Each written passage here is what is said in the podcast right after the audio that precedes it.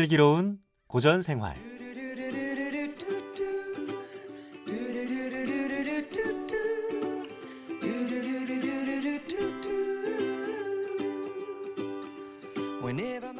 지난 역사가 오늘을 사는 우리 현대인에게 주는 교훈과 지혜를 나누는 시간입니다.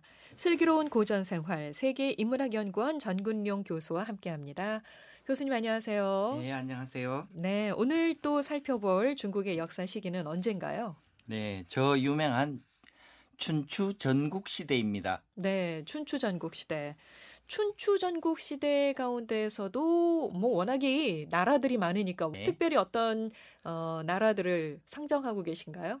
네, 춘추 시대는 중국 역사 중에서 독특하게도 나라 이름이 들어가 있지 않는 유일한 시대입니다. 보통은 네. 중국은 나라 이름을 외 글자 한 글자로 중국 진나라, 한나라, 송나라 등등 명나라, 청나라 이렇게 하는데 주나라 시대 때 유독 역사가 800년 너무 길어서 역사가들이 하이라이트를 뽑자. 이게 언제냐? 춘추 전국 시대다. 이렇게 해서 춘추 시대라고 하는데요. 지금 춘추 시대 300년도 역시 길어서 네. 제가 상편과 하편 두 번에 음. 나누어 걸쳐서 여러분에게 소개해 드리려고 합니다. 네, 네. 그러니까 지난 시간에 주나라 얘기를 해주셨는데 네. 그 주나라 시대에 춘추 전국 시대가 펼쳐진 건가요? 네, 그 속에 포함이 되어 있고요. 전국 시대가 끝나는 주인공이 진시황입니다. 네. 전국 일곱 나라 중에서 진나라의 시황제가 모두를 통일하고 주나라 왕국이 800년 만에 음. 문을 닫았습니다. 아, 그렇군요. 그러면 뭐 정말 주나라 시대라고 부를 수도 있을 텐데 우리가 네. 굳이 춘추 전국 시대라고 부르네요. 네.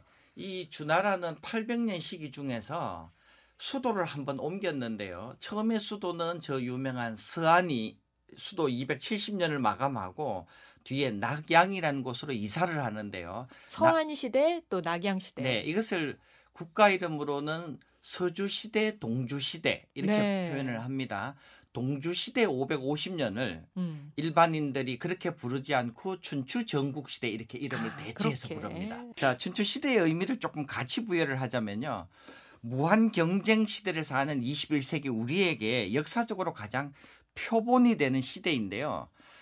비할 만한 시기가 중국에도 이 아시아에도 세계적으로 유럽에도 없습니다. 무슨 얘기냐 하면 이 550년 동안에 140개국으로 나뉘어져서 네. 무한 경쟁을 했습니다. 오늘날 지구촌이 마치 하나의 나라처럼 200 국가가 지금 경쟁을 하고 있는 시기와 흡사한데요. 이러한 유사 모델을 역사에서 배우려고 한다면 역시 우리가 춘추 시대를 방문해야 합니다. 음. 자, 두 번째로 이 무한 경쟁 시대 중에서 우리가 견본으로 삼을 첫 번째 주제는 국가의 흥망성쇠이고요. 두 번째는 인물의 성공과 실패입니다. 음. 140개 국가에 수천 명의 군주가 있었는데요.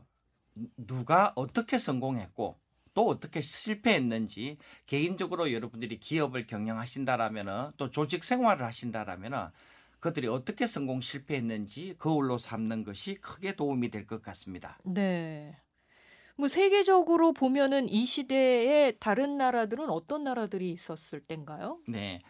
이 시기가 춘추 시대의 시작점 기원전 770년이고요. 마감한 것이 기원전 221년, 정확히 550년 동안인데요. 이 시대에 유럽에서는 그리스에서 올림픽을 시작했습니다. 오. 네, 현대 올림픽은 프랑스의 쿠베르탱 남작이 시작했는데요. 이 단어의 비교를 위해서 고대 올림픽이라고 합니다. 기원전 776년에 그리스에서 시작이 되었고 이것을 본받아서 현재 올림픽이 만들어졌습니다. 네. 이제 얼마 후면은 북경 올림픽이 열리죠. 네. 올림픽을 보시면서 이 춘추 시대를 떠올려 볼 수 있겠습니다. 자, 두 번째로 중동인데요. 세계 역사의 시원은 중동에서 가장 먼저 메소포타미아 문명이 시작되었다고 말씀드렸습니다. 그런데 이 중동에서도 강국인 이스라엘이 한번 융성하는데요. 바로 이 다윗 왕 때 기원전 1010년경에 마치 주왕국의 시작처럼 빛이 났습니다. 그런데 아들 솔로몬 이후에 나라가 남북으로 즉 우리 남한과 북한처럼 분열이 되었다가 북이스라엘이 망하고 다시 136년 뒤에 남유대가 망해서 마치 중국의 분열처럼 이스라엘도 분열 후에 멸망된 시기입니다. 네. 마지막으로 우리나라 역사를 한번 체크해 본다면요.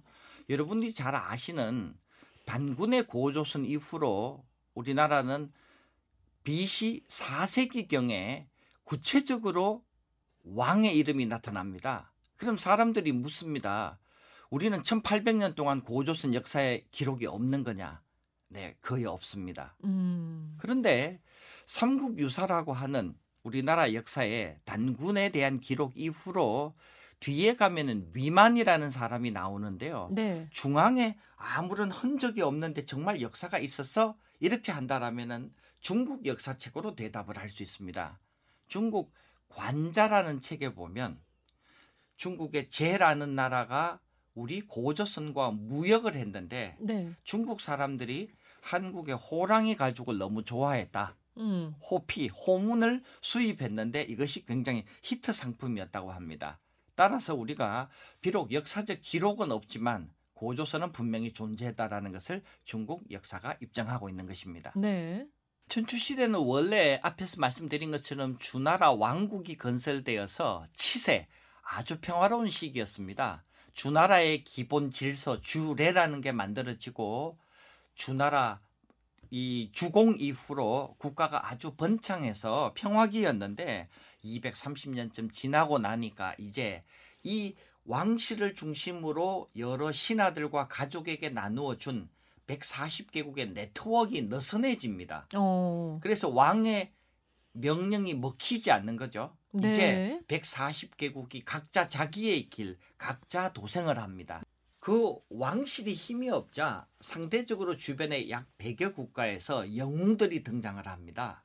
그런데 이 영웅들이 300년 동안에 대표적으로 다섯 명이 크게 빛났습니다. 네. 그래서 후세 사가들은 적어도 이 춘추 시대에서 오인의 군주는 꼭 공부할 필요가 있다. 오, 그래요? 해서 오패자라고 부르는데요.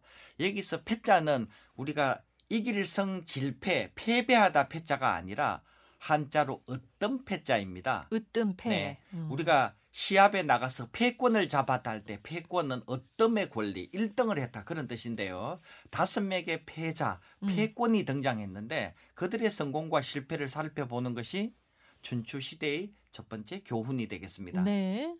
지금부터 춘추 시대 다섯 명을 상편과 하편으로 나누어서 먼저 춘추 시대 전반기에 오늘은 세 명의 인물을 함께 살펴보도록 하겠습니다.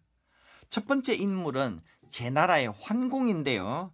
이 사람은 국가가 황하강 동쪽, 지금 흔히 우리가 인천 앞바다 산동성이라고 불리우는 곳에 그 거점이 있었습니다.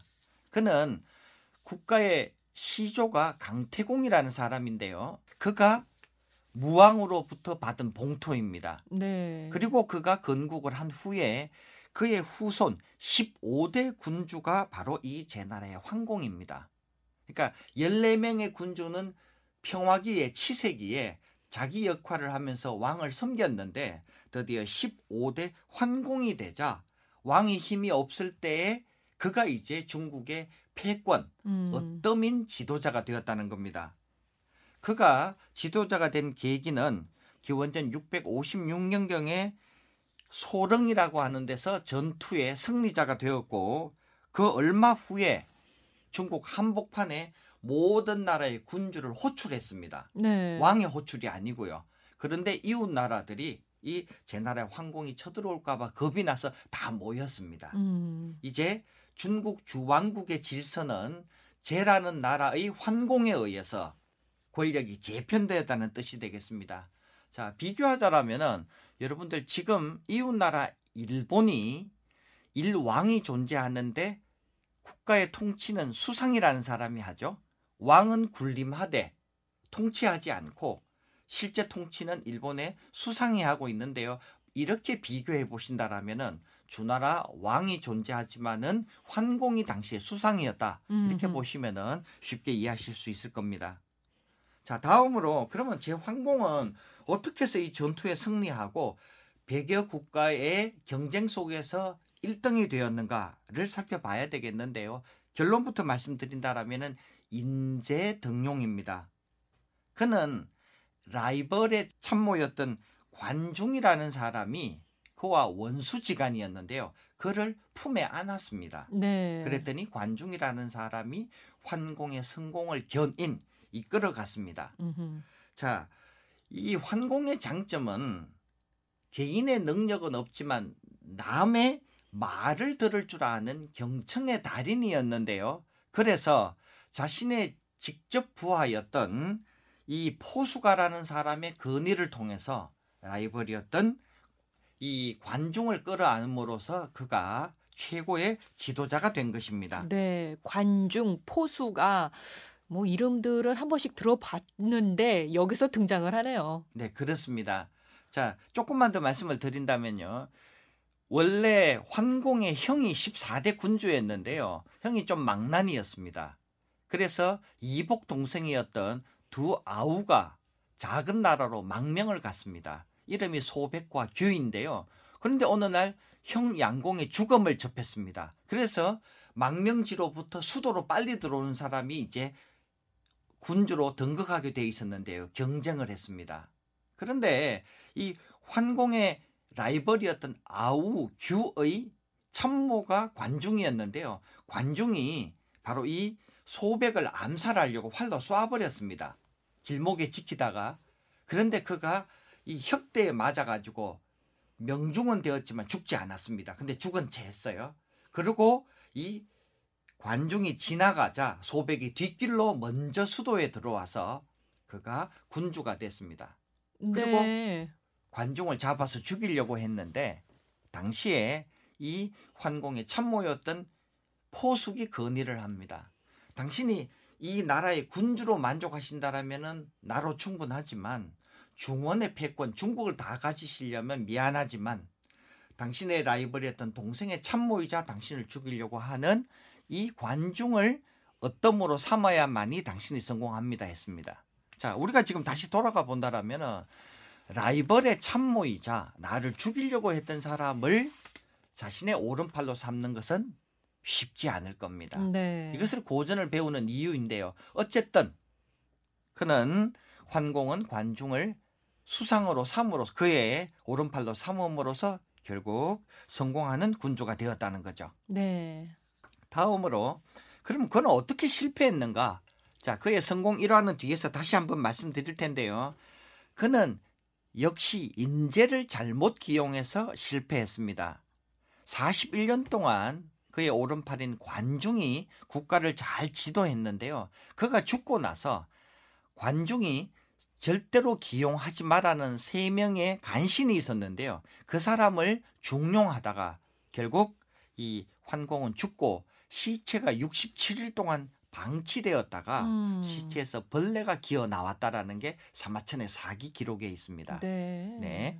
자, 그러니까 성공도 인재의 기용이었고요. 실패도 인재의 기용이 정답이 되겠습니다. 평소에 환공이 아, 나는 산의 진미를 다 먹어봤는데 사람 고기 맛은 어떨까 하고 궁금해서 물었습니다. 네. 요리사였던 여가가 사람을 구할 수 없자 자기 어린 아들을 삶아서 고기로 갖다 바쳤다는 얘기가 있습니다. 자, 두 번째로 수조라는 사람은 환관을 찾는다는 얘기를 듣고 자신의 몸을 스스로 거세해서 환관이 되었습니다. 세 번째로 개방이라는 사람은 부모님이 돌아가셨는데 상을 지내러 가지 않고 나는 왕에게 군주에게 충성하는 게 중요하다고 생각한다. 궁궐을 휴일날도 지켰습니다. 그런데 이런 충신들을 보고 이 관중이 말하기를 황공 절대로 기용하지 마십시오 했습니다. 자, 진행자님이 보시기에 왜 그렇들을 반대했을까요? 아유, 일단 내용 자체가 너무 무섭습니다. 왜 그랬습니까? 네. 이 세 가지 경우는 각자 사례는 다르지만 포인트는 뭐냐 하면은 자연스럽지 않다는 겁니다. 네, 네. 네, 자신의 자식을 삶아서 또 자신의 몸을 해해서 자신의 부모님이 돌아가셨는데 돌보지 않을 정도의 인물이라면 이런 성품이라면 충신이라도 내면 깊이 가보면 충신이 아니라는 거죠. 즉 자기 자신의 성공을 위해서 이렇게 나쁜 행동을 할 수 있다라는 교훈입니다. 네. 자, 여러분들이 조직의 수장이시더라면 주변에 부하가 있다라면은 부하 직원들이 여러분에게 좀 지나친 충성을 다할 경우에는 반드시 한 번쯤 의심해 볼 수 있는 자연스럽지 않은 사람이 누군가 여러분에게 다가와서 잘해 준다라면은 이상한 생각을 해야 한다는 겁니다. 다음으로 두 번째 인물 진문공에 대해서 살펴보겠습니다. 자, 그는 성공 요인이 19년 동안 망명 생활을 했는데요. 망명 생활하게 된 계기가 참 재미있습니다. 그의 아버지 진나라 헌공이라는 분이 여러 여성들을 후궁으로 삼았는데요. 이후 작은 나라를 점령하고 여희라는 여인을 그의 후궁으로 삼았습니다. 그런데 전처였던 앞에 왕비로부터 세 명의 아들이 있었는데요. 뒤늦게 얻은 여희라는 여, 여자에게서 해제라는 아이가 태어났는데 이 해제라는 아이를 두고서 여희가 공작을 펼칩니다. 어느 날 헌공이 여희를 만났을 때에 내 원래 본처의 아들 신생이 현재의 태자이지만 폐태자, 태자를 폐하고 너하고 나하고 사이에 태어난 이 예쁜 아들 해제를 왕으로 삼으면 어떨까라고 묻습니다. 그랬더니 여, 여희가 눈물을 흘리면서 말합니다. 싫습니다. 아니 왜? 지금 신생이 있는데 내 아들을 태자로 삼는다라면 모두가 다 나를 욕하고 손가락질할 것입니다. 그러므로 신생을 그냥 태자로 두십시오. 그래서 흥공이 말합니다. 세상에 이렇게 예쁜 여인이 마음씨도 아름답구나. 그래서 그를 더욱 사랑했는데요. 훗날 여러분들이 예측하시는 것처럼 여희가 함정을 만들어서 결국 신생 태자를 죽게 하고 그의 동생을 망명하게 했다는 겁니다. 네. 자, 망명 후에 바로 이 두 번째 동생이었던 중이라는 사람이 19년 동안 망명 생활에서 돌아왔고 그가 훗날 진나라의 군주가 되었는데 19년의 망명 생활 피눈물 나는 생활이었는데요. 그가 극적으로 재기해서 진나라 군주가 되고 훗날 그는 632년에 승복 전투에서 중심 인물이 됨으로써 중국 전체를 호령하는 두 번째 패권을 가졌다는 얘기입니다. 네.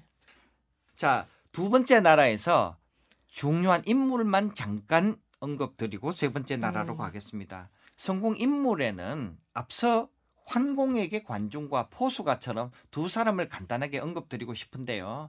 참모 호은과 계자추라는 사람입니다.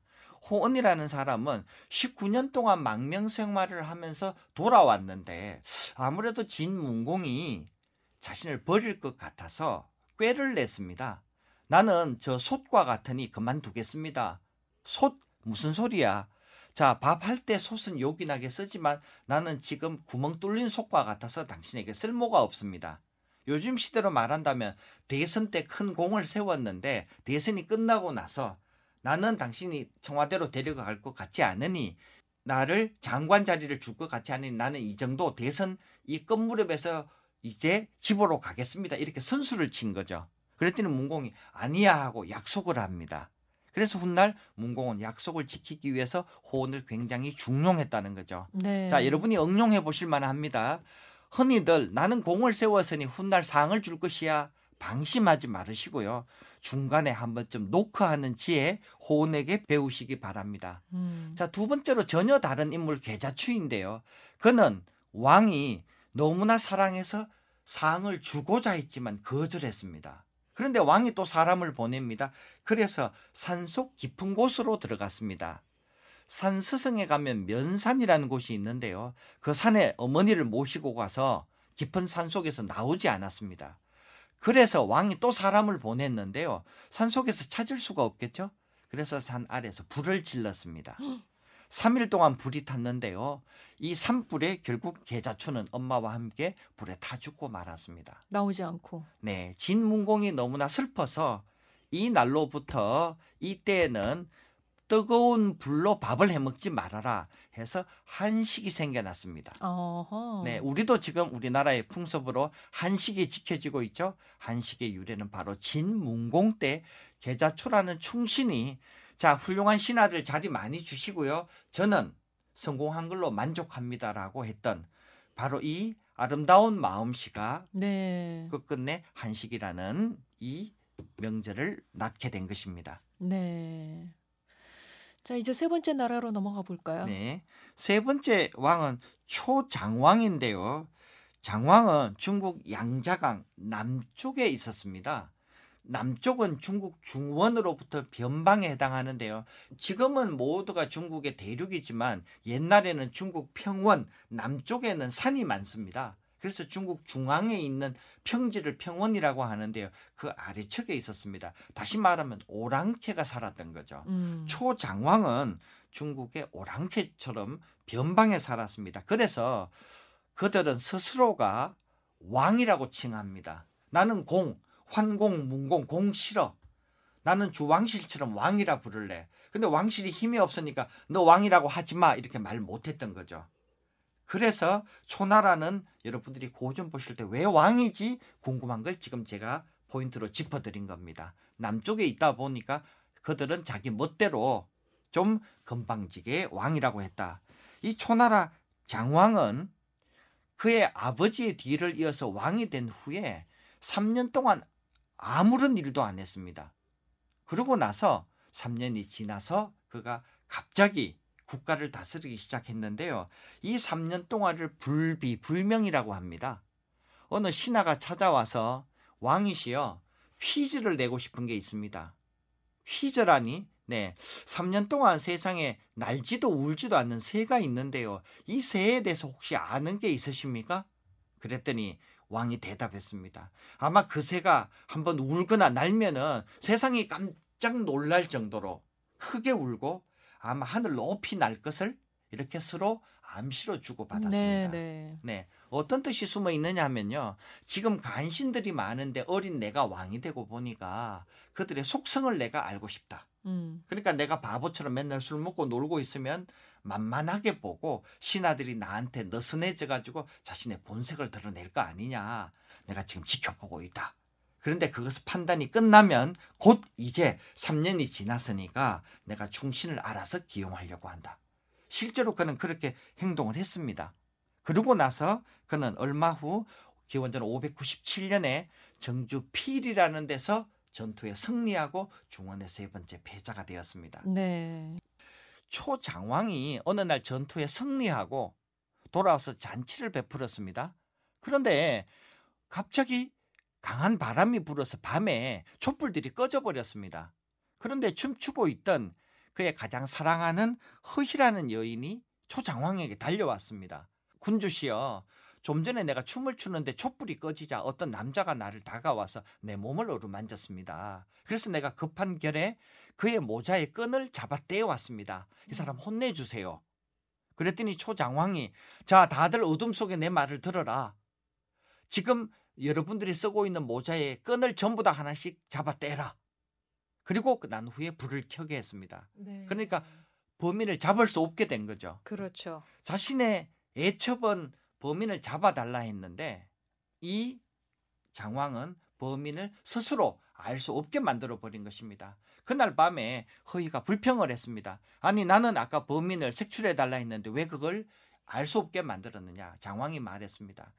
혹시 범인을 잡았다면 네가 무엇을 원하느냐? 그를 죽이길 원하느냐? 그렇사옵니다. 그렇다라면은 다른 신하들이 돌아가서 뭐라고 하겠느냐? 다 아내들에게 말할 거다. 애첩 허위 때문에 한 남자가 죽었다라고.